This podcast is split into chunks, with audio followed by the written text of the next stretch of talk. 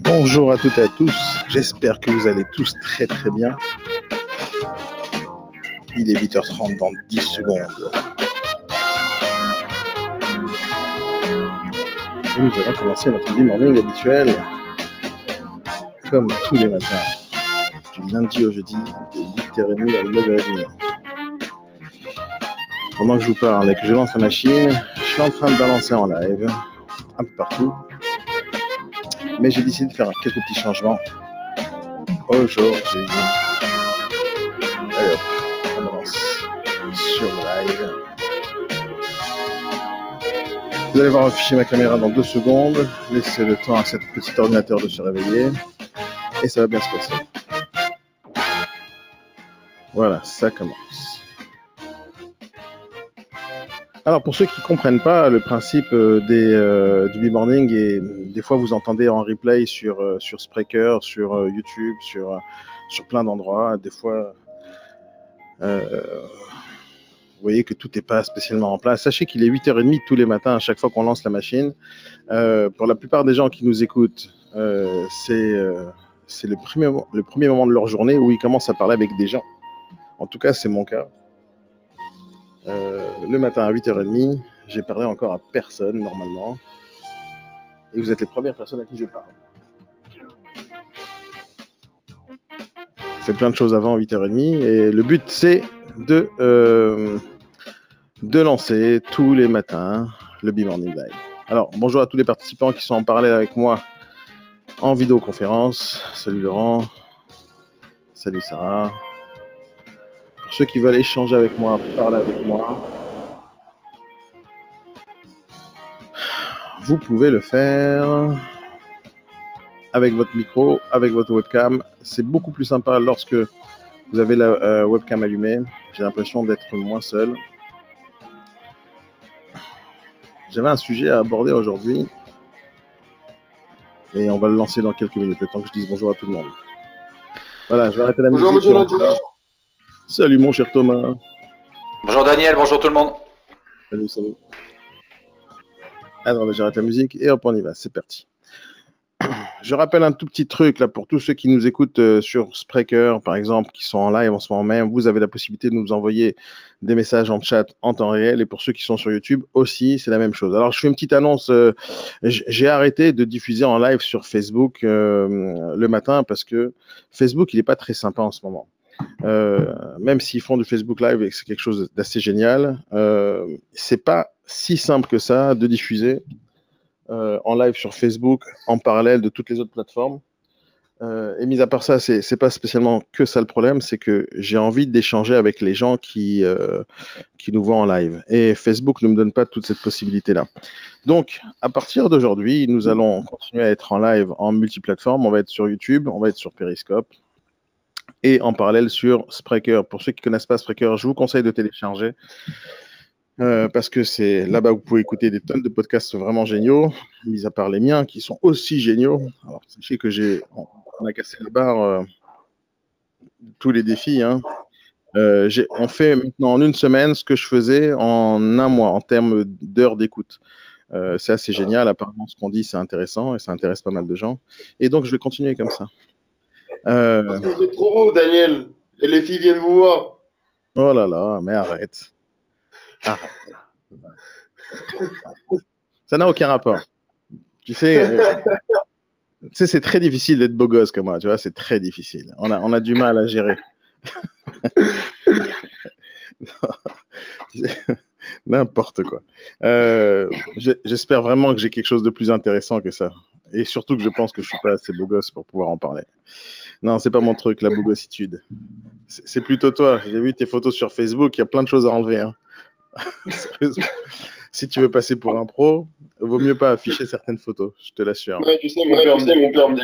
Voilà, euh, il faut faire un nettoyage. Tu caches, tu gardes pour les photos, certaines photos et tu laisses le reste. euh, On fera le nettoyage. le nettoyage. ah non, non, je t'ai pas dit d'effacer, je t'ai dit de cacher. Ouais, En fait, ouais, ouais. Quand on réfléchit Facebook, euh, et ça c'est aussi un sujet que je voulais aborder, je sais pas si j'ai envie de l'aborder aujourd'hui spécialement, mais Facebook c'est quelque chose d'assez puissant. Vous savez qu'il y a une bataille en ce moment entre Facebook et le monde entier. Euh, tout le monde aujourd'hui euh, a plus l'envie de se déconnecter de Facebook que de se connecter à Facebook. Au final, je pense qu'il va rester que des sociétés à l'intérieur et vont disparaître à un moment donné si Facebook ne change pas son état d'esprit. En fait, l'état d'esprit de, de, Facebook en ce moment, c'est, enfin, du monde entier contre Facebook, c'est euh, qui nous volent nos informations, nos, informations ne sont pas protégées, euh, la vie privée n'est pas protégée. Mais ça, le problème, c'est que c'est comme ça depuis le premier jour de Facebook. Il n'y a rien qui a changé entre avant et maintenant. Euh, le problème, c'est que les gens s'en rendent compte que maintenant. C'est ça euh, le problème de Facebook et de tout ce qui se passe. C'est que les gens sont un peu débiles, euh, ils publient absolument tout sur Facebook, après ils se plaignent euh, qu'on leur vole des informations. Euh, mais Facebook, c'est un réseau social qui est assez puissant. Mais de l'autre côté, lorsque tu utilises Facebook, c'est une vraie personne qui est derrière. Donc moi, quand tu vois ma tête sur Facebook, c'est moi qui est derrière. Personne ne peut parler à ma place, sauf sur des pages professionnelles où je fais parler des gens. Mais moi, dans ma page, c'est moi. Et donc, pour te parler à toi, Thomas, lorsque toi, tu mets tes, euh, tes photos et qu'à un moment donné, tu vas communiquer sur Internet, tu vas communiquer sur les réseaux sociaux, tu vas communiquer sur, tes annonces, sur ton travail, sur les biens que tu as à vendre. Euh, salut Marina. Il euh, y a des clients potentiels à toi, des acheteurs, des vendeurs qui vont aller regarder qui est ce Thomas. Et si jamais on te voit faire des bêtises sur ta page Facebook qui est censée être pour tes amis jusqu'à aujourd'hui parce que n'avais pas décidé de t'afficher en tant que professionnel sur Facebook, ben ça va te euh, porter préjudice. Donc moi, ce que je vous conseille, c'est pas d'avoir deux comptes Facebook, un compte Facebook professionnel, un compte Facebook perso. Ça, faut jamais faire.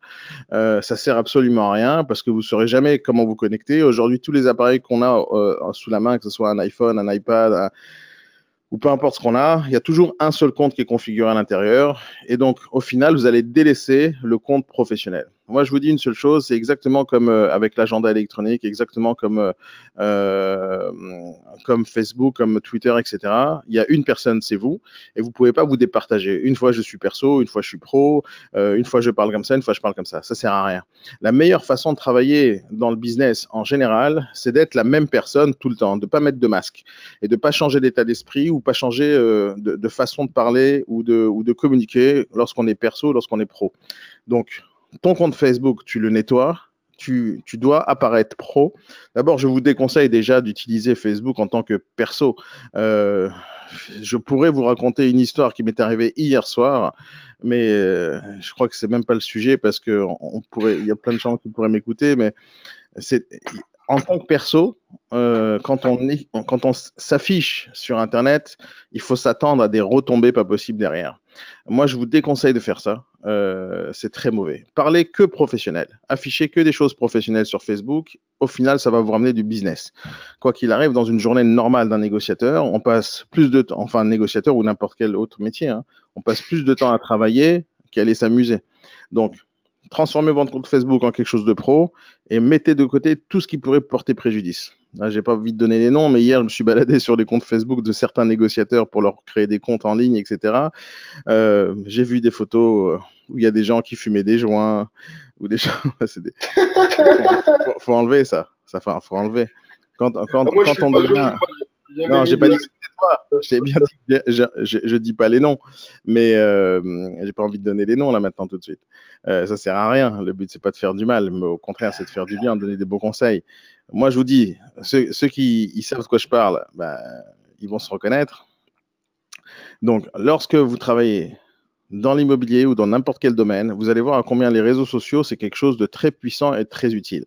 Sauf faites gaffe à ce que vous publiez enlevez tout ce qui est préjudiciable. Enlevez des photos où vous êtes en maillot de bain, enlevez des photos où vous n'avez pas l'air euh, sympa et dynamique et euh, intéressant.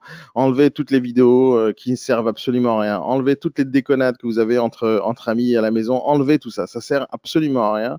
à part, je ne sais pas pourquoi en fait. Ça sert à rien euh, et mettez que les euh, choses ultra professionnelles. Euh, votre travail, des formations, des flyers, de la publicité, peu, importe ce que vous allez mettre, l'essentiel c'est qu'on voit votre travail. Pour qu'au final ça vous ramène quelque chose. Euh, moi, j'ai jamais eu de nouveaux amis, vrais amis, créés sur Facebook. Ça n'a jamais existé. J'utilise Facebook depuis que ça existe je me suis jamais fait de vrais amis grâce à Facebook. On crée des relations avec des gens lointains et on entretient des relations avec des gens lointains et on oublie euh, d'entretenir de, les relations avec des gens proches. Moi, je trouve Facebook quelque chose d'assez bizarre de ce point de vue-là. Donc, arrêtez euh, ces choses-là, commencez à travailler d'une manière professionnelle. Au final, ça va vous générer des clients, des vendeurs, des acheteurs, du business, euh, etc.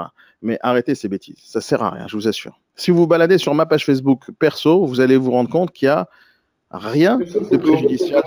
Hein, comment? Une seule photo. Non, non, il y a une tonne de photos. Il y a vraiment une tonne de photos. Mais il y a même des photos où je fais du ski. Mais quand je fais du ski, c'est pour montrer, euh, par exemple, à des négociateurs, euh, tiens, si jamais tu travailles bien, tu peux euh, avoir une belle vie aussi. mais il n'y a rien de préjudiciable. Il n'y a rien où tu vas me voir avec une, bière, par exemple, ou avec un verre de vin dans la main. tu ne vas pas me voir, encore une fois, dans une situation où je ne suis pas à mon avantage. ça n'existera pas, ça. Euh, mettez les caméras pour ceux qui peuvent, euh, c'est plus, plus sympa. Parce que des fois, même quand je sais qu'il y a du monde, j'ai l'impression que je suis tout seul. Euh, tout simplement, affichez-vous d'une manière professionnelle. imaginez, vous allez voir Emmanuel Macron sur son compte Facebook, vous allez le voir dans une situation où il n'est où, pas en, bonne situation. c'est pas bien pour lui, c'est pas bien pour son image. Commencez à créer une image, que ce soit toi, Thomas, peut-être tu as envie euh, d'avoir euh, des, nouvelles copines, j'en sais rien. Ben, mets-toi dans ton avantage tout le temps. Euh, si tu as envie d'avoir plus de clients, mets-toi dans ton avantage tout le temps. Il n'y a aucune raison de s'afficher sur une photo en fumant des joints. je ne dis pas ça pour toi du tout. Hein. Je sais j'ai vu ton compte, il n'y a pas ça chez toi. Mais il y a d'autres photos un peu plus compromettantes. Mais l'idée, c'est justement de garder son image. Quand tu te balades dans la rue, tu vas serrer la main aux gens, tu vas donner ta carte de visite. Les gens, ils vont pas ils vont, si jamais ils sont intéressés par toi, par ce que tu fais, ils vont aller chercher sur Internet. Par exemple, euh, hier, j'étais en train de me balader sur, sur Internet pour aller chercher des photos de certains négociateurs, comme toi, Thomas, par exemple, euh, comme Sarah, comme Lucas, salut beau gosse. Euh, et j'étais en train de chercher sur Internet vos noms et vos prénoms. Donc, je me balade sur Google et je mets nom, prénom, Thomas et ton nom, etc. Et, je ne vois pas des photos de vous. Je vois rien. C'est-à-dire que, non, mais sérieux, il n'y a rien. Euh, vous communiquez pas et au final, les négociateurs euh, se posent des questions pourquoi j'ai pas d'appel, pourquoi j'ai pas de nouveaux clients? À chaque fois, je suis obligé de prospecter du matin au soir. Hier, on a parlé de ça, sur le fait qu'il faut utiliser d'autres méthodes de prospection, pas simplement euh, la prospection téléphonique. Mais pour ça, alors bien sûr, je fais des formations sur les réseaux sociaux, sur les campagnes SMS, sur les campagnes de mailing, sur comment faire la prospection par SMS, comment faire la négociation par SMS. C'est des outils qui existent aujourd'hui, euh, qui sont surpuissants pour pouvoir faire entrer des mandats. Euh, vous pouvez faire entrer des mandats par SMS. Je ne sais pas si vous en rendez compte, mais euh, c'est assez simple de faire ça. On se pas raccrocher au nez et on n'a pas et on peut harceler la personne euh, par SMS. Elle ne peut pas nous raccrocher au nez. Et c'est quelque chose d'assez puissant. Mais je ne parle pas d'harceler. Je parle tout simplement de rentrer en communication avec les gens sans spécialement les déranger. Et si jamais vous réfléchissez que d'une seule manière, avec un, une seule vision, c'est le téléphone, le téléphone, euh, vous allez ramer toute votre vie. En réalité, et ça, je donne toujours cette métaphore-là, et euh, celui qui a quelque chose à ajouter là-dessus, faites-le, parce que ça, aidera les autres à avoir une autre vision des choses. Mais lorsqu'on fait de la prospection, qui est quelque chose d'assez euh, routinier chez les négociateurs immobiliers, la prospection, c'est comme la musculation. T'en fais un peu de musculation, Thomas? Essayer de faire un peu les muscles, un peu la masse. Euh, oui, mais non. Ceux qui font de la musculation et qui veulent gonfler les biceps, euh, ils vont devoir euh, faire de la musculation de plusieurs manières différentes. On fait certains exercices, hop, pour gonfler ce biceps. On va faire d'autres exercices pour gonfler le triceps. On va faire certains exercices pour travailler l'épaule. On va, on va travailler le muscle différemment.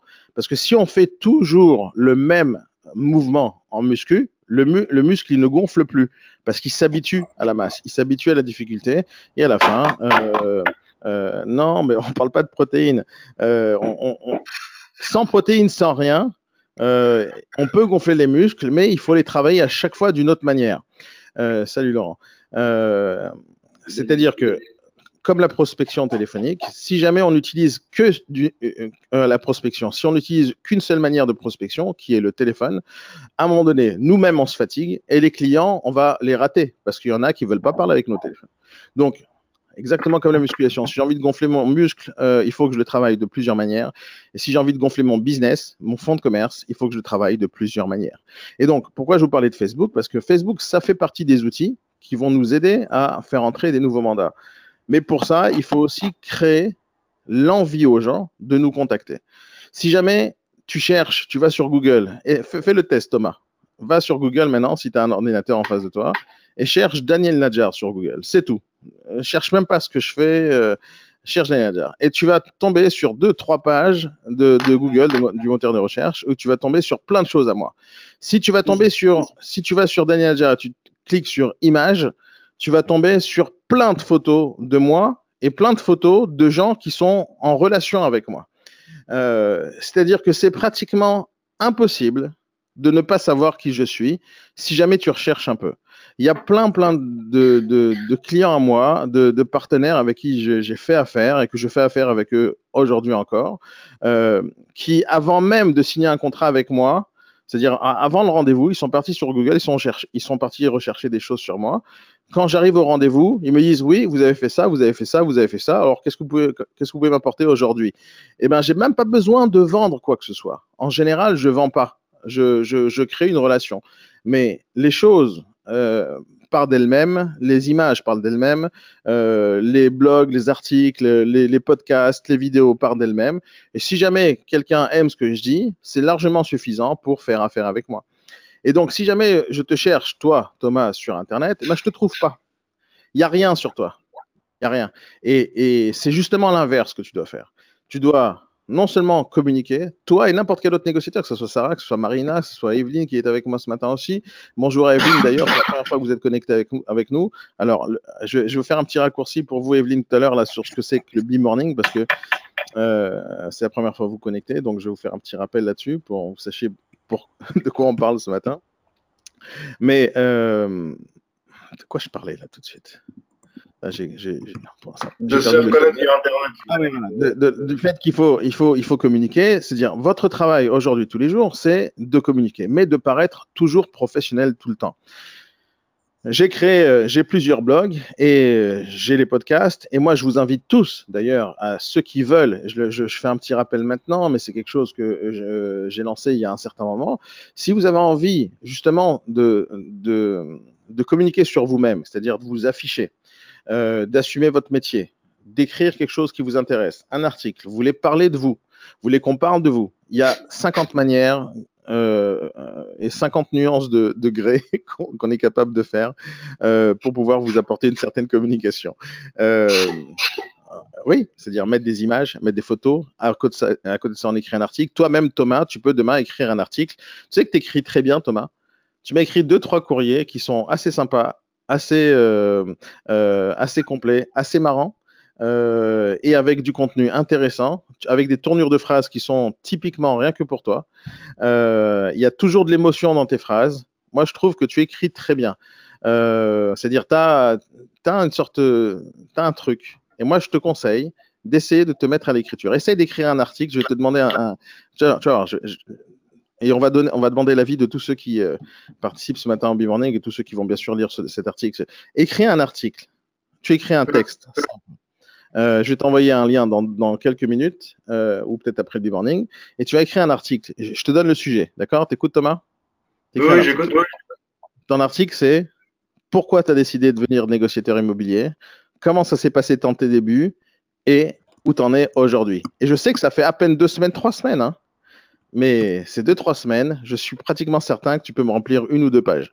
Euh, donc, tu me, tu rentres dans tous les détails et tu racontes ta vie. moi, cet article, avec ton style, ne cherche pas à, à, raconter des salades, mais tu vas voir, à un moment donné, on va l'écrire, on va mettre des liens vers ta page Facebook, ton nouveau compte professionnel euh, que tu vas mettre en page. D'ailleurs, tu vas effacer les plein de petits trucs. On va mettre ton nom, ton numéro de téléphone, ta carte de visite, tes coordonnées, euh, ta tête, et tu vas voir que c'est comme ça que demain, si jamais on cherche sur Google ton nom et ton prénom, on va retrouver ta tête, mais avec aussi du contenu. Et on va commencer à voir qui tu es. Et il y a des gens, et je t'assure, qui pourraient être intéressés par toi. Je vous donne un exemple.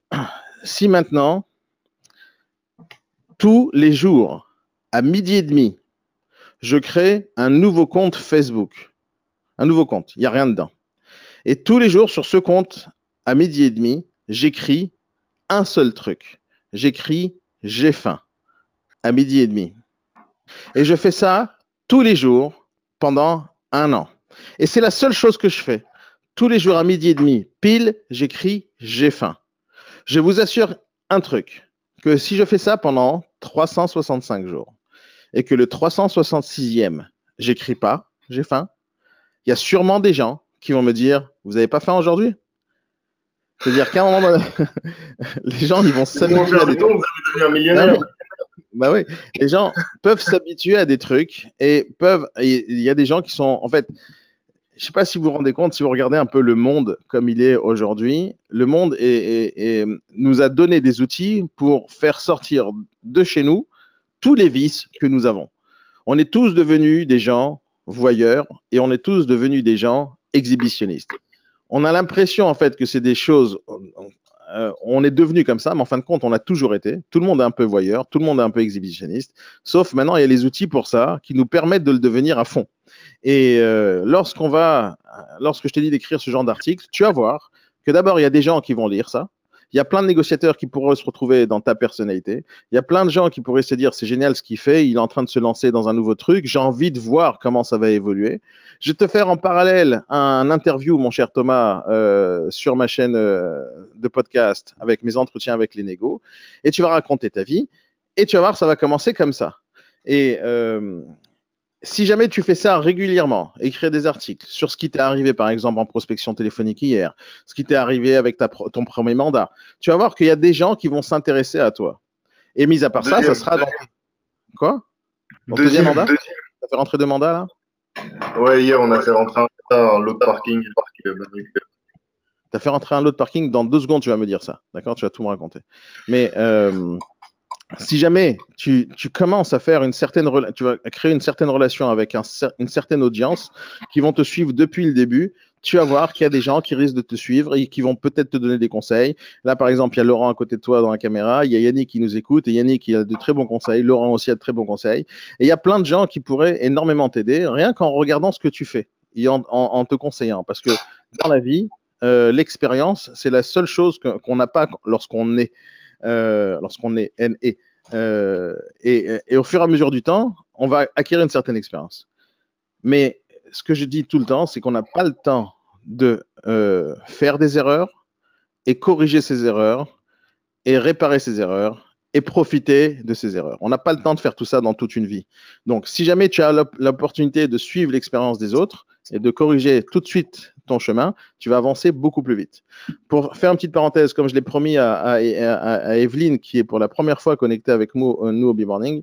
Le B-Morning, c'est quoi? C'est en fait, c'est une sorte d'émission quotidienne qui a euh, à 8h30 tous les matins, de 8h30 à 9h30, dans l'objectif, euh, dont l'objectif est très simple, c'est qu'il n'y a pas de thème, il n'y a pas de questions. Moi, de temps à autre, j'aborde des thèmes par rapport à ce qui s'est passé la veille, mais en général, je donne la possibilité aux négociateurs, quand ils le souhaitent, de poser des questions, d'élever une problématique, et mon but, c'est de les aider. Et bien sûr, c'est d'échanger avec euh, tout le monde sur ce qui se passe. Euh, bon appétit, mon cher Laurent, de ce qui se passe dans la journée de tous les jours. Vas-y, Thomas, raconte-moi comment s'est passé hier sur ton lot? Qu'est-ce que tu as fait rentrer? Bah, Baruch m'avait accompagné dans le 13e arrondissement pour une place de parking. On a vu la personne, elle était super sympa et tout à son appart. Il nous a montré, après on est descendu dans son garage, il nous a montré euh, son emplacement. Raconte-moi depuis le début, ton au téléphone, comment c'est passé? Comment tu as créé ce rendez-vous? Ah, c'était, ça, c'était le vendredi dernier, je crois. Ouais, c'était le vendredi dernier, ça. Donc, euh, je l'ai appelé. C'était même lui qui m'avait, euh, c'est même lui qui m'a incité à venir avant que je lui demande quoi que ce soit. Il a fait, vous êtes, vous êtes professionnel ou particulier? Je lui ai fait, je suis euh, professionnel, j'ai rien eu le temps de dire. Il m'a dit, ah bah venez monsieur à, telle rue, c'était 65 rue de je, ne sais plus quoi.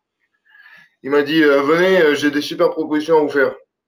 J'ai rien eu le temps de dire, j'ai fait, ah bon, bon, ok, d'accord, monsieur, on viendra à 17h, à 17h30, on y sera le mercredi. Donc on est venu, on s'est on s'est présenté comme je vous l'ai dit. Après euh, donc euh, c'était une personne très sympa. On est monté chez lui. Il nous a expliqué qu'il avait 13 euh, places de parking. Donc après on est descendu dans son garage. Il nous a il nous a montré l'emplacement qui était sur le bon coin. Mais après on a Baroque et moi nous avons réussi à négocier quatre places qui étaient collées l'une à l'autre. D'accord. Alors donne-moi les prix maintenant. Euh, lui, il veut 100 000 euros. Et puis on a négocié. Sur combien de places Regarde, je vais t'apprendre un truc maintenant. Je vais t'apprendre un truc. Vas-y, donne-moi les prix des places. Bah, 25 000 par place, lui, il voulait. 25 000 par place, t'en as combien? Euh, 4. Et tu m'as dit 13 lots. Non, non, non, il n'a pas voulu donner les 13 pour l'instant parce qu'ils sont en ce moment en location. Là. Il n'y en a que 4 qui sont libres. Et alors, il ne veut pas les vendre parce que, euh, quand ils sont en location? Hmm. Il a dit vendez-moi déjà cela et après, euh, et après on en parle pour les, pour les autres. Mais il veut vendre tous sur le principe? Sur le principe, oui. Mais là, tout de suite, il voulait vendre que ces 4 places. D'accord. 25 000 euros la place? Hmm. D'accord Combien ils peuvent se louer? Euh, On avait regardé avec Osen, dans, dans, ce, dans cet arrondissement, dans le 13e, ils se louaient entre 80 et 150 euros. mais le minimum, c'est 80, c'est sûr? Oui, oui, c'était le minimum. D'accord. Et tu me dis qu'il en a 13 en tout? Hmm. Oui? C'est ça. D'accord. Ok, ça marche. Regarde ce que tu vas faire d'abord. Alors, est-ce que tu sais quelle est la renta de ce parking? Tu sais calculer ah, la si, si, si, si, j'avais fait le calcul hier avec Osan. Si, si, on avait, on a vu un résultat de 4,5% ou un truc comme ça. Non, non, c'est pas la question du résultat. Est-ce que tu sais le calculer ou pas? Ah non, non, aucune idée. Je sais pas comment faire. Sarah, tu es là avec nous ou pas? Sarah, si tu peux me parler, c'est important. Hop, vous allez apprendre un petit cours ce matin. Ok. Est-ce que tu sais ce que c'est que la rentabilité? C'est bah ce que euh, c'est les bénéfices qui, vont nous, nous rapporter? Enfin, c'est ce, ce que ça va nous rapporter? Non, pas spécialement encore. La rentabilité, c'est-à-dire en combien de temps je rembourse? En fait, il y a deux choses. Ah, l'investissement? Non, tu as, l'amortissement d'un côté, tu as la rentabilité de, l'autre, euh, tu as la marge, après, il y a plein de choses. Mais l'essentiel, c'est que lorsque tu vas investir de l'argent dans un bien ou dans n'importe quoi, en fait, euh, tu vas devoir chercher si c'est une bonne affaire ou pas. Si maintenant je te pose une question, Thomas et Sarah, je vous pose la question à tous les deux. Si je vous pose la question, est-ce que 25 000 euros, ce parking, c'est une bonne affaire? Quelle est la réponse?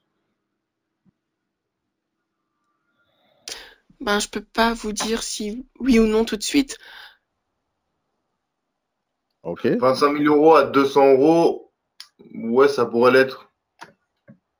Oui, oui, d'accord. C'est des super réponses, mais euh, elles veulent rien dire du tout. C'est du bidon, je pense. Il y a plein de choses qu'il faut prendre en considération. Bien sûr, bien sûr. Alors, le but, c'est pas de vous vanner, euh, que sachez-le. Hein, le but, c'est que vous appreniez des choses. On, on, part du principe qu'il y a un acheteur qui te pose la question, D'accord? Ou même le vendeur qui te pose la question estimez-moi, euh, c'est quoi le meilleur prix pour mon bien À quel prix je vais le vendre? Un parking ou dit l'autre parking, ça change rien. Et si jamais il y a un acheteur qui te pose la question, alors vous pensez vraiment que c'est une bonne affaire? Parce que dans ton annonce, tu vas sûrement mettre euh, idéal investisseur, euh, coup de fusil, achetez-le tout de suite, coup de cœur. Vous avez marqué ce genre de bêtises qu'il faut absolument pas marquer si c'est faux. Donc, je vous pose la question, si jamais je suis un acheteur maintenant, et je vous pose la question, est-ce que c'est une bonne affaire? Votre réponse sera Oui. Alors, Marina, si tu as envie de parler, je peux t'ouvrir le micro, euh, si tu as envie d'échanger avec nous. Euh, et Marina aussi, je te pose la question, parce que tu es en train de me donner des, messages sur le chat, tu me dis 15 euh, 000 euros, pas plus. C'est pas une bonne réponse, Marina, non plus. C'est pas le prix d'achat qui te dit que c'est une bonne affaire ou pas. Euh, alors, tu me dis c'est une bonne affaire Thomas? Pourquoi? Pourquoi c'est une bonne affaire? C'est un acheteur là. Non, mais tu peux, dire, je sais pas. Euh, dans le business, il faut être capable de dire Ah, j'ai pas la réponse tout de suite, mais je l'aurai dans 10 minutes. Ça, il faut être capable de dire ça. la majorité des, commerciaux ou des, des, négociateurs qui sont nazes et qui réussissent pas, c'est qu'ils vont avoir peur de dire qu'ils savent pas et ils vont raconter des salades. Et le lendemain, ils vont devoir revenir avec la vraie réponse et devoir admettre qu'ils ont menti la veille ou qu'ils se sont trompés. Donc des fois, il vaut mieux dire je ne sais pas, je vais savoir tout à l'heure parce que je sais où chercher la réponse, plutôt que de dire des bêtises maintenant. Donc, maintenant, je suis un acheteur, je te pose la question, c'est une bonne affaire ou pas? Sarah, Thomas, euh, Marina, est-ce que c'est une bonne affaire? Non. Maintenant, pourquoi non? Parce qu'elles sont très chères. Oui, pourquoi? Parce que le prix de secteur, normalement, à Paris 13e, c'est entre 15, 17 ou plus, plus 20 000. On loue à 100, à 100 euros par mois, au maximum 120 euros. Je connais très bien le secteur.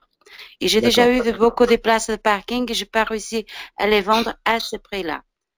D'accord. 13 Toi, 000, tu oui, pars- 15 000, pas plus. toi, tu pars du principe que c'est parce que tu as vendu des parkings à côté que tu pars du principe que 25 000, c'est trop cher.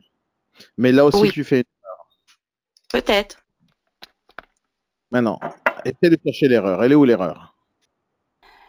Euh, c'est le question, si secteur, c'est une bonne affaire ou pas, ça n'a le- aucun rapport avec le prix. c'est le secteur. Si vous me dites à Paris 8e, je suis d'accord, même plus. Ou euh, Paris 1e, ou... mais pas Paris 13e. Ok. Quoi qu'il arrive, ta façon de réfléchir aussi, elle est erronée. C'est une façon de réfléchir basique. J'achète un truc à un prix parce que l'autre concurrent, il a tel prix. Donc, si c'est trop cher par rapport à l'autre concurrent, c'est une mauvaise affaire. Mais ça aussi, c'est une mauvaise façon de réfléchir. Il y a deux restaurants, un à côté de l'autre. Un qui est plus rentable que l'autre, alors qu'ils font la même bouffe. Oui, Lequel- mais un, un restaurant, c'est un restaurant. Une place parking, c'est une place parking. Même pas en Non. box. On parle d'une place parking, on parle pas d'un box, Je Daniel. te repose la question, Marina. Comment tu sais que c'est une bonne affaire ou pas? Euh, Parce que je me base sur le passé, en fait. Je me Ah base oui? sur le passé, de ce qui s'est passé avec moi. J'ai des places de parking en vente à Paris, 13e rue Palviac. Elles sont à 13 000 euros. On les vend pas. On est d'accord. Pas parce que tu les vends pas que c'est trop cher. C'est parce que Euh, oui, peut-être. chaque fois que je le fais visiter, pourtant j'ai une commission de 2500 euros parce qu'une place parking, je peux pas mettre le même prix qu'un appartement. Les Mhm. réponses, ah, elles sont trop chères, c'est une place parking, c'est pas un box. Maintenant, je fais même plus visiter parce que le propriétaire, il veut pas baisser le prix. D'accord. Euh, Maintenant, peut-être que ces places, c'est vous, euh, 25 000 euros, je ne sais pas. Je me base sur mon passé. Ok. Alors maintenant, tu vas passer sur ton futur et tu vas. Oui. Maintenant, je vous écoute. Non, c'est pas ça. Je te demande pas de m'écouter, je te demande de réfléchir. Comment on vérifie si quelque chose est rentable ou pas? Bah, quand je, euh, je fais mes calculs et quand je ne connais pas, je me base sur les prix des ventes du- des, in- des notaires qu'ils ont vendus. euh, quand je veux savoir les prix, je me base sur les ventes précédentes euh, dans les notaires du secteur. C'est comme ça Marie. que je fais. N'écoute pas. Oui, Je n'écoute pas ma question. Je pas demandé si c'est cher ou c'est pas cher. Je demandé si c'est rentable ou pas rentable. oui. Ce sont deux questions totalement différentes. La notion n'a aucun rapport maintenant. La, question cher, pas cher, je l'ai expliqué dans mille formations, mais je le réexplique maintenant. La notion cher, pas cher n'existe pas. Quand, je te dis, quand tu dis quelque chose est cher, c'est faux. Tu dis, quand, par exemple, si je te dis est-ce que tu as un iPhone? Dis non, l'iPhone c'est trop cher. Le mot cher, c'est un mot erroné. En réalité, quand quelqu'un te dit c'est trop cher, il te dit le, le prix de l'iPhone est plus cher que la valeur que j'attache à l'iPhone. Oui, Tu comprends ce que je dis ou pas? Oui, oui, oui. J'attache beaucoup de valeur à l'iPhone, donc 700 euros, c'est pas cher. J'attache pas assez de valeur à l'iPhone, donc 700 euros, c'est trop cher. Mais Oui. cher, pas cher, c'est une, c'est une question d'abord subjective et qui est en rapport direct avec la, la valeur qu'on attache aux choses. Par exemple, il y a des gens qui vont aller au Club Med chaque année. Ils vont passer une semaine à 5000 euros la semaine. D'accord? Euh, 5000 euros. Dans n'importe quel hôtel, ça serait 1000 euros. Là-bas, c'est 5000. Pour toi, tu vas dire peut-être c'est trop cher. Pour un autre gars, il va dire 5000 euros, c'est tout pour le bonheur que j'ai réussi à avoir pour une semaine. Donc pour une autre personne, c'est pas cher. C'est cher. Pour toi, c'est peut-être cher parce que tu n'as pas l'argent. Pour lui, c'est pas cher parce qu'il a l'argent. Non, c'est par rapport avec la valeur qu'on va attacher aux choses. La notion de prix, cher, pas cher, c'est quelque chose d'erroné. C'est la seule manière que les commerciaux basiques vont avoir pour comparer un produit avec un autre produit. Tiens, le mien, il est moins cher que l'autre. On n'attache pas d'importance à ça. faut pas attacher ni toi euh, l'importance à ça, ni euh, Ah. le propriétaire doit attacher l'importance à ça. Et comme moi je suis un pro, j'ai pas fait ça. Non, mais deux secondes. On apprend des choses. D'abord, je vous ai posé une question sur la rentabilité. Je ne vous ai pas posé la question c'est cher ou pas cher. Euh, Il y a une question de prix. Maintenant que tu regardes les, les ventes du passé, c'est encore, c'est un autre sujet. Et je vais euh, faire cette petite parenthèse sur le sujet. Un appartement, peu importe où il est, à Paris, peu importe, peu importe quel quartier, à votre avis, est-ce que il aura toujours le même prix, cet appartement? Euh, Ah non, non. Alors, euh, il n'aura pas toujours le même prix, mais par rapport, comment le prix va changer? Par, rapport... par rapport aux gens qui vivent dans le quartier, je suppose. Alors, tu dis par rapport au voisinage? Allez, je note. Toi, tu dis voisinage. Quoi d'autre? Qu'est-ce qui fait changer le, la, le, la euh, cote du quartier? Intrinsèque d'un produit, d'un prix, d'un bien immobilier La cote du quartier? Pas la cote. Non, il est l'état de l'appartement. C'est un appartement que vous achetez, puis vous le rénovez, puis vous lui donnez de la valeur. C'est vrai que vous pouvez vendre. Euh, Marina, s'il te plaît, ne me rajoute pas. Je te dis un appartement.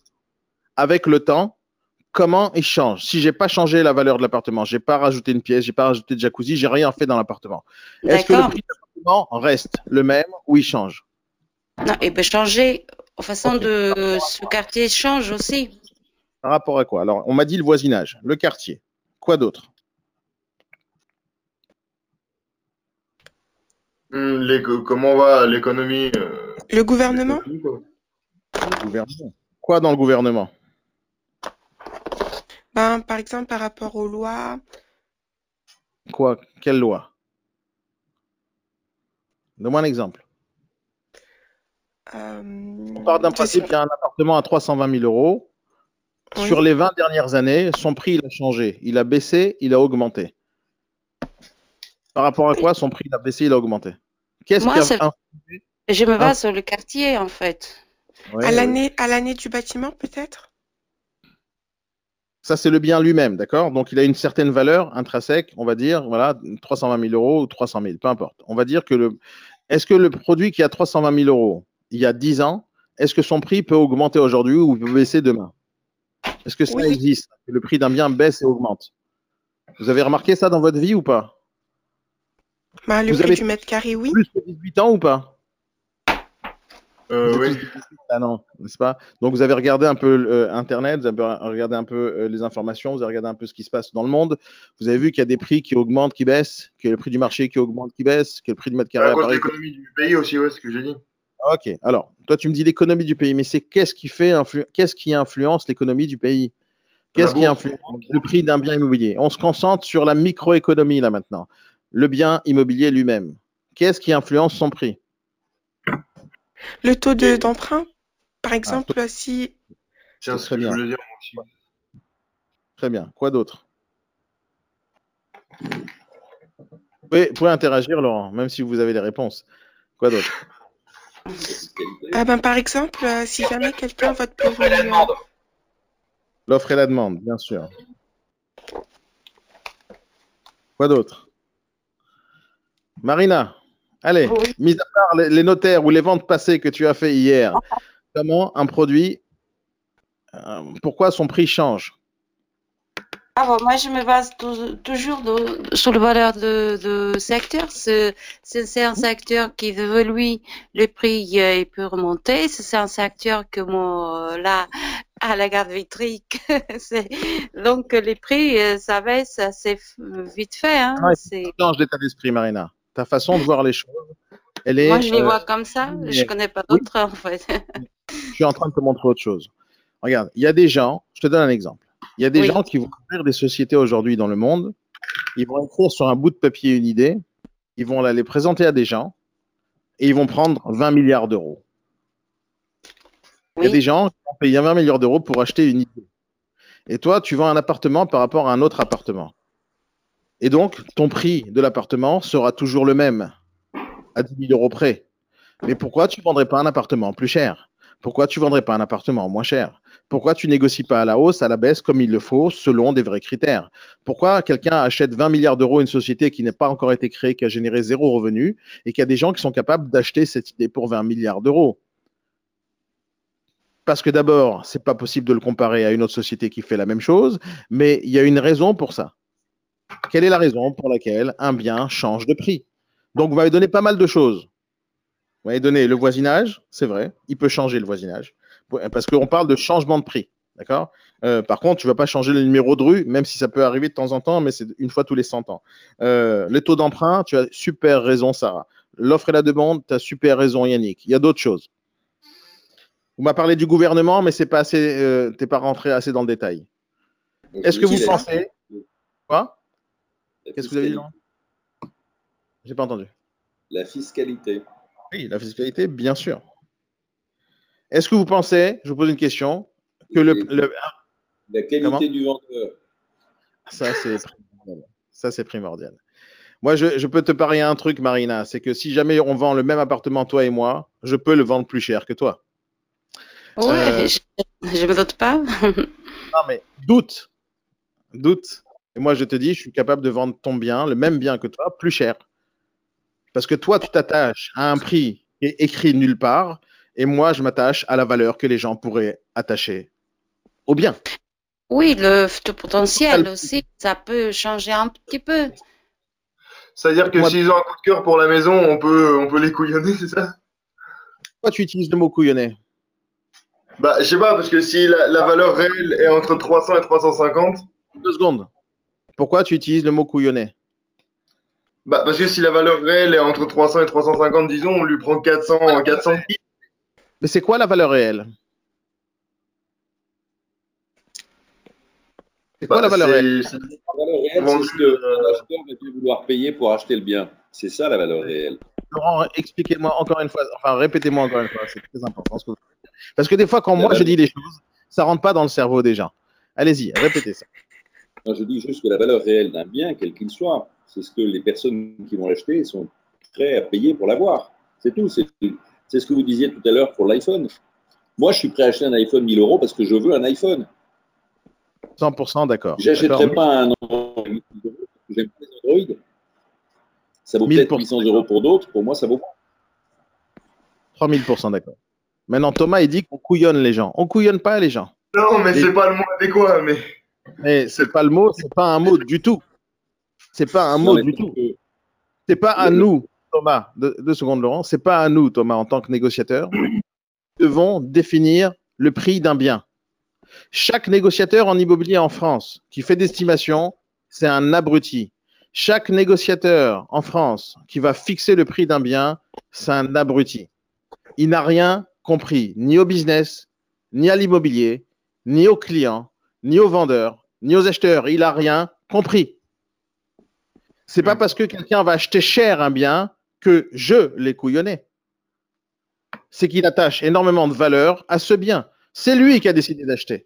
Si tu prends n'importe quel millionnaire et tu lui vends un bic, il va pas vouloir l'acheter parce que c'est un bic. Parce que quand il va signer un contrat à 10 millions d'euros avec un BIC, on va se foutre de sa gueule, tu comprends? Oui, mais le fait, c'est parce qu'il y a beaucoup des agences qui vont et les estiment les, biens beaucoup, beaucoup plus élevés que le prix de, la valeur. Puis on arrive derrière, on se fait Ah ben non, euh, mon appartement il veut tant parce que telle agence elle veut elle me donner le prix de temps. Nous, on peut rien dire parce qu'on n'est pas euh, expert, mais euh, on se fait avoir comme ça. Non, tu te fais avoir comme ça. Ne dis pas nous. Oui, voilà. Euh, oui. Ne pas dans ton système. Ne m'englobe pas dans ton. Toi, tu fais une certaine chose, ça ne veut pas dire nous. Tout à fait, vous avez raison. Mais il y a plein d'agences qui les estiment en dehors de prix. Mais les grandes agences, euh, c'est plus les grandes agences. Comment, voilà, je. Écoute-moi, c'est clair ce que je dis. Je suis en diffusion euh, live, c'est-à-dire n'importe qui peut écouter ce que je vais dire, et je le répète haut et fort. Daniel Nadjar a dit que tous ceux qui font des estimations sont des abrutis finis. Tu, tu, tu entends ce que je dis? Oui, oui. Vous devriez, le dire à certaines agences et certains clients. Je parle des négociateurs. Maintenant, il y a une seule personne qui est capable de dire combien ça vaut un bien. Une seule personne pour chaque bien. C'est l'acheteur lui-même. C'est lui qui décide combien il a envie de mettre pour ce bien. Maintenant, il va se baser sur un truc. Il va se baser sur le prix de vente, ce qui est affiché il va négocier à la baisse, il va négocier à la hausse, mais c'est lui qui décide combien ça vaut pour lui cet appartement. Pourquoi, par exemple, je donne très souvent le conseil, euh, si jamais on a quelqu'un, on a, on a de l'argent et on a envie d'investir dans l'immobilier, il ne faut jamais acheter pour habiter. Il ne faut jamais acheter pour habiter. Il faut toujours acheter pour investir. jamais pour habiter. Quand tu achètes pour habiter, ça, ça m'est arrivé plusieurs fois. Je me suis marié deux fois, j'ai divorcé deux fois, et à chaque fois, j'ai eu les mêmes batailles avec mes ex-femmes. Toujours les mêmes batailles. Viens, on achète. Ah, parce que deux, c'est ça? Il faut partager après. non, non, je te parle même pas de ça. Je te parle même pas de ça.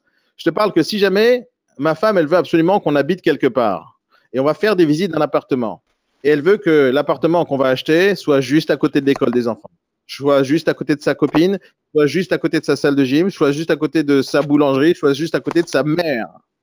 Donc, si elle trouve l'appartement qui correspond exactement à ses critères de recherche, peu importe le prix du bien, elle va pas vouloir le lâcher.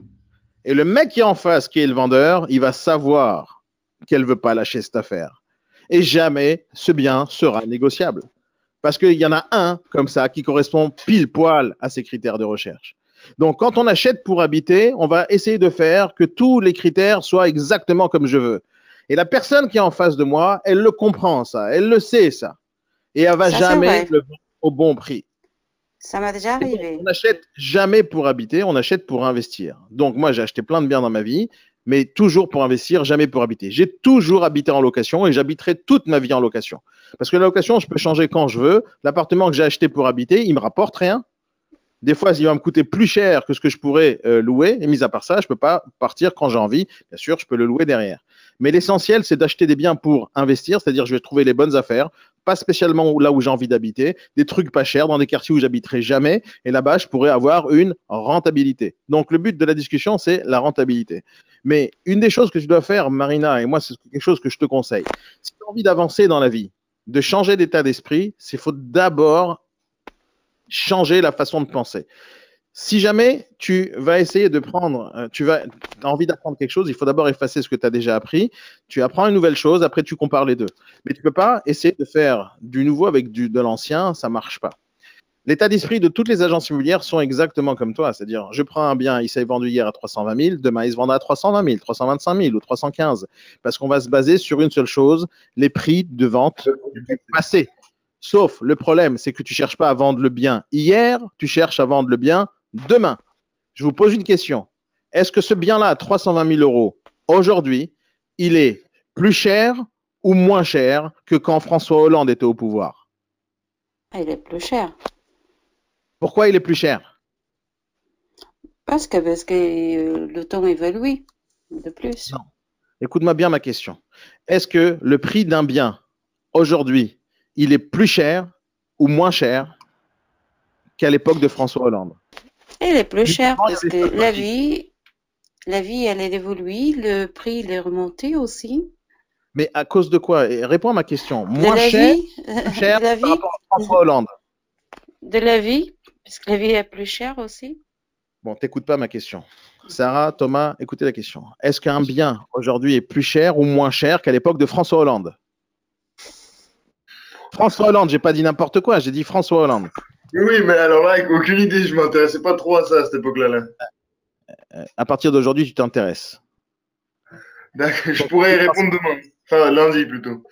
Dans, six mois, peut-être, tu pourras répondre. Mais à partir d'aujourd'hui, tu vas t'abonner sur Facebook à Emmanuel Macron, à, Mélenchon, à, euh, à, Marine Le Pen, et tu vas écouter. Non, tout Le Pen, non.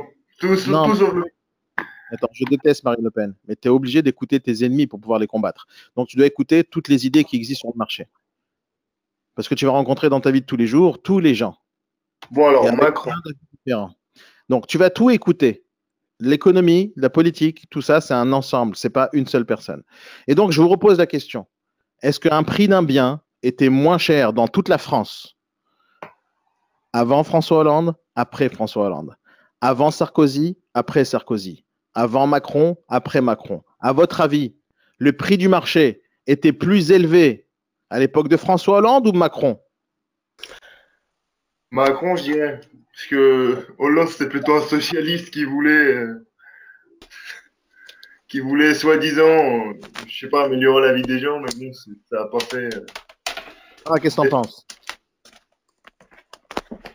Alors, euh, moi, je pense que alors, je ne sais pas si c'était moins cher ou plus cher, j'ai pas envie de dire de bêtises, mais je sais euh, qu'aujourd'hui, c'est beaucoup plus accessible euh, d'investir et d'acheter un bien euh, qu'avant, parce qu'il y a eu des, dispositifs qui ont été mis en place. Si jamais vous avez suivi la politique, alors Thomas m'a dit que tu ne pas la politique, à partir d'aujourd'hui, la politique, c'est peu dans ton pays, c'est quelque chose de très important. Mais il y a une époque avant Sarkozy. C'est qui était avant Sarkozy, Laurent? C'est qui avant euh, Sarkozy C'est Chirac. Moi, j'étais pas trop à cette époque-là en France. Euh, non, c'est vrai. Je, pas. Bah, il faut suivre la politique, euh, monsieur Nadia. Je suis. mais pas spécialement la politique Je suis la politique dans le pays où je suis. Je ne suis pas la politique dans n'importe quel Je suis la politique en Yougoslavie, ça m'intéresse pas. Qu'est-ce que je fais? Bon. Maintenant, Sarkozy a donné l'envie à des investisseurs à investir. A donné l'impression aux Français que d'investir dans la pierre, c'était quelque chose d'important il leur a donné l'impression que si jamais ils investissaient de l'argent, ils pourraient gagner de l'argent et ne pas être taxés du matin au soir. François Hollande arrive et dit Je taxe les riches. mon ennemi, c'est les banques. Il dit ça. L'état d'esprit des Français a dit Ouh, on va se faire arnaquer, donc on va tout vendre. Il y a eu une crise d'immobilier, les prix de l'immobilier ont baissé à cause de cet état d'esprit général qui n'était pas spécialement reflété sur le marché.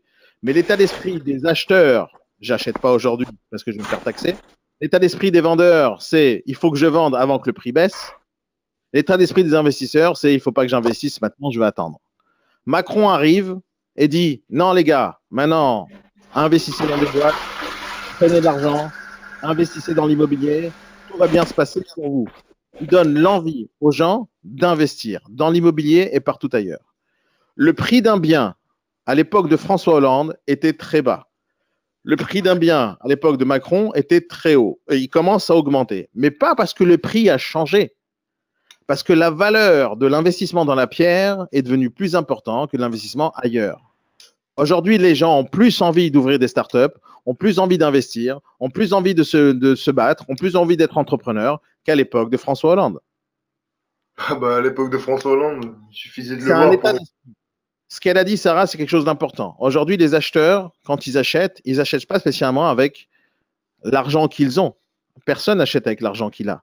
Tout le monde achète avec l'argent de la banque. Si l'argent prête, si la banque prête, les gens achètent.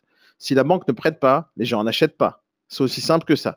Si la, banque prête à des taux élevés, les gens vont se freiner à acheter. Si elle, elle prête à des taux bas, les gens vont se, courir pour aller acheter des biens. Donc, après, il y a l'offre et la demande. Il y a tellement de choses qui, qui influencent le prix d'un bien que se limiter au prix de vente du passé du voisin, c'est une erreur astronomique. Il ne faut pas jouer ni couillonner qui que ce soit. Notre objectif en tant qu'agent immobilier, non, mais je te dis que ce soit très clair dans ta tête. Moi, je couillonne personne, j'en tue personne, j'en que personne. Ce n'est pas le mot adéquat, c'était juste le premier tu vas, tu, vas l'effacer de ton cerveau. Moi, je ne forme pas des gens. Tu effaces ce mot de ton cerveau. C'est pas parce que les gens achètent quelque chose de cher à tes yeux que tu les as entubés. Les gens achètent au final seulement ce qu'ils ont envie d'acheter. Les gens, ils vont négocier 10 000 euros un appartement, mais ils vont acheter un, sac Louis Vuitton demain à 15 000. Les gens, ils vont mettre de l'argent là où ils ont envie de mettre. Ton but à toi, de représenter le vendeur, lui, il veut vendre au plus cher, de représenter l'acheteur, il veut acheter au moins cher. Ton but à toi, c'est pas de satisfaire les deux. Ton but à toi, c'est de vendre le prix au prix du marché, le bien au prix du marché. Le prix du marché, c'est exactement comme il a dit Laurent, c'est ce que l'acheteur est capable d'offrir et le, vendeur, ce qu'il est capable d'accepter comme offre. Le prix du marché, c'est ça. C'est uniquement ça. Ceux qui font des estimations sur les prix du passé, ils sont déjà en train d'entuber le vendeur. Et c'est pour ça que je dis c'est des abrutis et c'est pour ça que je dis c'est des arnaques de faire des estimations. Parce que estimer, ça ne veut pas dire que c'est le prix du marché. Estimer, si on se base sur les ventes du passé, le vendeur est en train de perdre de l'argent. L'acheteur est en train de gagner. Mais nous, on ne veut pas faire gagner un euh, euh, euh, et, et, que l'autre perde. On ne veut pas faire ça. On veut que les deux gagnent. Et lorsque je décide de vendre mon bien aujourd'hui, je veux vendre mon bien aujourd'hui au prix du marché d'aujourd'hui, pas au prix du marché d'hier faire les estimations sur les ventes du passé, sur les bases notariales, sur les estimations de site internet, c'est déjà arnaquer le vendeur. La meilleure façon de fonctionner, c'est d'étudier le marché en temps réel et de trouver l'équilibre entre l'offre et la demande. Thomas, est-ce que tu sais quoi l'offre et la demande? Bah, c'est quand, euh, quand quelqu'un. Euh, oui, je sais ce que c'est, mais je sais pas comment l'expliquer. Sarah, elle me dit, j'espère qu'un maximum de personnes vont entendre ces phrases, c'est important. Bien sûr que c'est important, et je te dis, c'est pour ça que je fais ça en live, et j'ai pas peur de ce que je dis. C'est-à-dire, demain, si quelqu'un, un, un, gros calibre sur l'immobilier, entend ça et dit, oui, Daniel Adjar, il dit qu'on est des abrutis parce qu'on fait des estimations, et eh ben j'assume. S'il faut, qu'il m'invite chez Jean-Jacques Bourdin et j'en parlerai. Euh, s'il y a plus d'offres, le prix augmente. S'il y a plus d'offres que de demandes, le prix baisse. Quoi. Voilà, c'est à peu près ça. Quoi. Je peux répéter ça clairement et en français, tranquillement.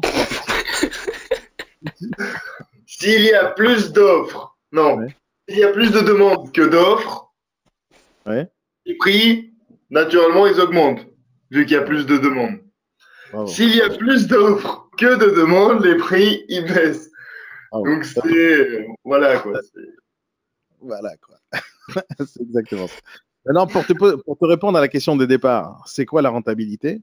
La rentabilité, c'est d'abord, c'est quel prix, quel bien, à quel prix j'achète un bien immobilier?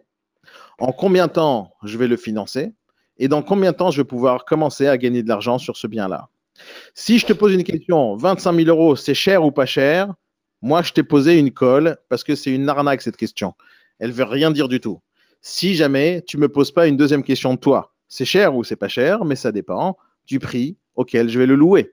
Si maintenant je prends un bien à 25 000 euros et je le loue 80 euros, je vais te montrer comment on fait le calcul. Tu vas comprendre que c'est trop cher et c'était et c'est pas rentable. Si je prends, Marina, si tu m'écoutes, le même bien à 25 000 euros et il est loué à 600 euros, est-ce que c'est une bonne affaire ou pas? Parce que c'était ça ma question de départ. Ah oui, c'est une bonne affaire. Parce qu'il y a une bonne ah ben oui, pourquoi ça change? Tout à l'heure, comme ici, c'était trop cher, 25 000 euros. Parce que je ne me vois pas louer une place de parking d'investir 25 000 euros. Exactement, parce qu'il n'y a pas le marché. Une place de parking qui va m'emporter 80 ou 100 euros par mois. C'est hors de question. Mais je suis d'accord avec toi. Mais tout dépend de la rentabilité. La rentabilité, ce n'est pas un prix d'achat. La rentabilité, c'est un prix d'achat, une location et une rente. C'est ça une rentabilité. Si tu achètes un truc qui te ramènera 0 euros, quoi qu'il arrive, c'est trop cher. Si j'achète un truc qui me sert à rien et qui me coûte 1 euro, c'est cher ou pas cher? C'est pas cher, c'est cher. C'est trop cher, ça sert à rien.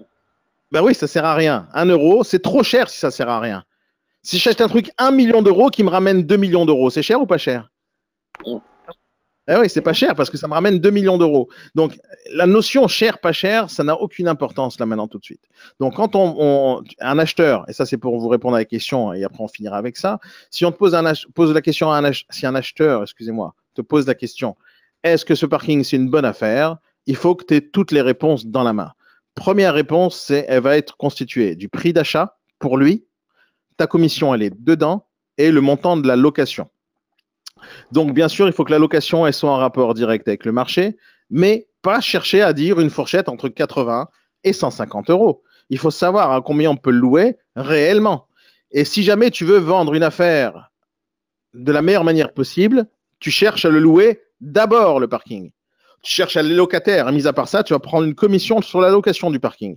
En tant que négociateur immobilier, ton business, c'est de gagner de l'argent en faisant, en vendant du service. Donc, trouver un locataire pour le parking, c'est intéressant pour le vendeur. Trouver un locataire pour le parking, c'est intéressant pour l'acquéreur potentiel. Quelqu'un qui va acheter quatre lots, son objectif, c'est pas d'avoir quatre bagnoles et de les mettre dans le parking. La majorité du temps, c'est pour euh, investir son argent quelque part qui lui ramène une rente. Donc, première chose, tu dois vérifier pour le lot, ce que tu vas faire aujourd'hui, Thomas. Tu m'écoutes bien. Ce que tu vas faire aujourd'hui.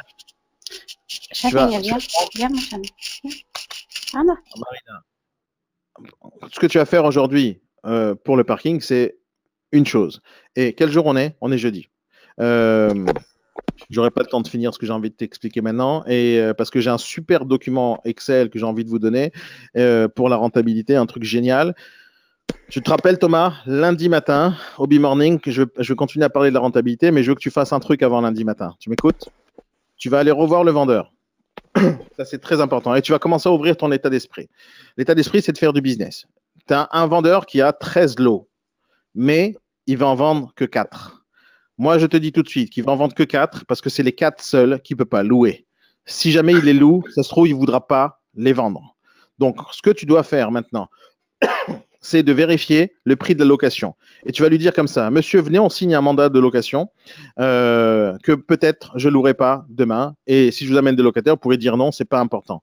L'essentiel pour moi, c'est d'afficher la réalité du prix de votre parking.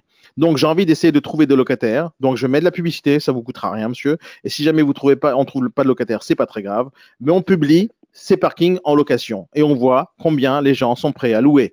Tu vas essayer à louer le parking à 150 euros, après à 140, après à 130, voire plus cher, tu sais pas. L'essentiel, c'est savoir combien de personnes vont se positionner pour un prix à 150, pour un prix à 140, pour un prix à 130 en location. Et d'après ça, on pourra calculer la vraie rentabilité de ce bien. Et d'après ça, tu pourras aller voir le vendeur pour négocier son prix du parking. Parce que si c'est 25 000 euros et que c'est inlouable à 80 euros, donc 25 000 euros, c'est trop cher. Parce que le prix, ça n'a aucune valeur. L'essentiel, c'est la rentabilité. Et à 25 000 euros, tu as une renta très basse sur le parking. À 15 000 euros, ce sera peut-être plus intéressant si on peut se louer qu'à 80 euros. Mais ce qui t'intéresse à toi, c'est de faire une pierre, quatre coups. Tu as quatre parkings, tu veux les louer quatre fois, quatre commissions de parking pour la location et surtout vendre le lot. Peut-être vendre un parking, peut-être en vendre quatre d'un coup, peut-être vendre les quatre fois. Quatre fois, quatre commissions, un lot, une commission et potentiellement lui dire pourquoi on vendrait pas les 13 maintenant? Que je vende celui-là ou pas, ça change rien. Et tu vas lui dire aussi on va prendre un mandat de location pour les quatre parkings pour tester le marché vous n'êtes pas obligé de louer derrière. On va prendre un mandat de euh, un, mandat haut pour les quatre lots de parking pour tester le marché à quel prix on pourrait les vendre. Et on va prendre aussi un mandat pour les 13 lots. Vous n'êtes pas obligé de vendre. La seule chose qui m'intéresse, c'est potentiellement amener des offres et montrer qu'il euh, y a des parkings à vendre. Et demain, peut-être que si je vous amène une offre intéressante, vous pourrez vendre peut-être les 13 parkings. Tu comprends ou pas? Et tu dis, vous vous engagez absolument à rien avec moi. L'essentiel, c'est qu'on va essayer de vendre les quatre, on va tester le marché sur la location et potentiellement vous amener des offres sur les 13. Vous voulez pas accepter les offres, c'est pas grave. Regardez, c'est écrit en toutes lettres. Vous pouvez refuser toutes les offres qu'on vous amène. Tu as compris ce que j'ai dit là maintenant? Tu fais ce discours avec ce gars-là, c'est exactement le même discours que moi je donnerais à ce vendeur-là. Je t'assure qu'il va te prendre pour un businessman, il va comprendre que tu es là pour faire des affaires, il va potentiellement te dire pourquoi pas, venez testons le marché. Tu vas revenir potentiellement avec des offres dans une semaine, dans deux semaines, et peut-être que tu auras 13 parkings à la vente. D'accord. Mais en allant pour 4 lots, tu peux retourner avec 13. Et plus de location derrière. Tu comprends ça? Mis à part ça, tu pourras toujours lui proposer la gestion locative avec Laurent qui est juste à côté de toi pour les 13 lots de parking. D'accord. Tu comprends ce que je dis ou pas? Oui, bien sûr, bien sûr. Quand tu es en face d'un vendeur, en face d'un acheteur, la seule chose qui t'intéresse, c'est quel est le potentiel. Quelles sont les opportunités que j'ai en face de moi? C'est pas de réfléchir à la seule chose qu'il est en train de te dire, c'est de réfléchir à tout le potentiel possible. Donc, si jamais tu lui parles de gestion locative pour les lots, il y a quelqu'un juste à côté de toi en caméra qui va te dire super, je prends la gestion et il va te payer pour ça. Donc, la gestion locative de parking, c'est quelque chose de très intéressant pour toi. Et c'est de l'argent tout. C'est de l'argent pour le vendeur, c'est de l'argent qui, qui devient bailleur, c'est de l'argent pour le négociateur, c'est de l'argent pour tout le monde au final. Et tout le monde est content, tout le monde travaille. OK? Lundi, rappelle-toi bien, tu fais ça, tu me, viens avec des retours là-dessus euh, et on verra si ça a marché pour toi. Et on parle de la rentabilité dans le détail. Je vais vous apprendre à faire des calculs de rentabilité, de réfléchir de plusieurs manières euh, en, dépendant du secteur où vous êtes. Et vous allez comprendre ce que c'est que la rentabilité au final. À la formation ou à l'agence ou par B-Morning Lundi matin au B-Morning. Ce soir, formation sur la suite de la formation de la semaine dernière, qui est les objections euh, qu'on va recevoir en, sur la rentrée de mandat en mandat haut. Euh, il est 9h33 euh, exactement. Des fois, on élargit, c'est 3 minutes de trop. elles étaient gratuites, ces minutes. Thomas, passe une bonne journée. Sarah, bonne, bonne journée. Bonne journée, bon courage. On se retrouve lundi matin. Salut Eric. Euh, bonne journée. Bye Yannick. Passez une très bonne journée à vous tous. On se voit euh, lundi matin Morning et ce soir à 17h30 pile poil pour la suite de la formation sur le mandat. À très bientôt les amis. Bye bye.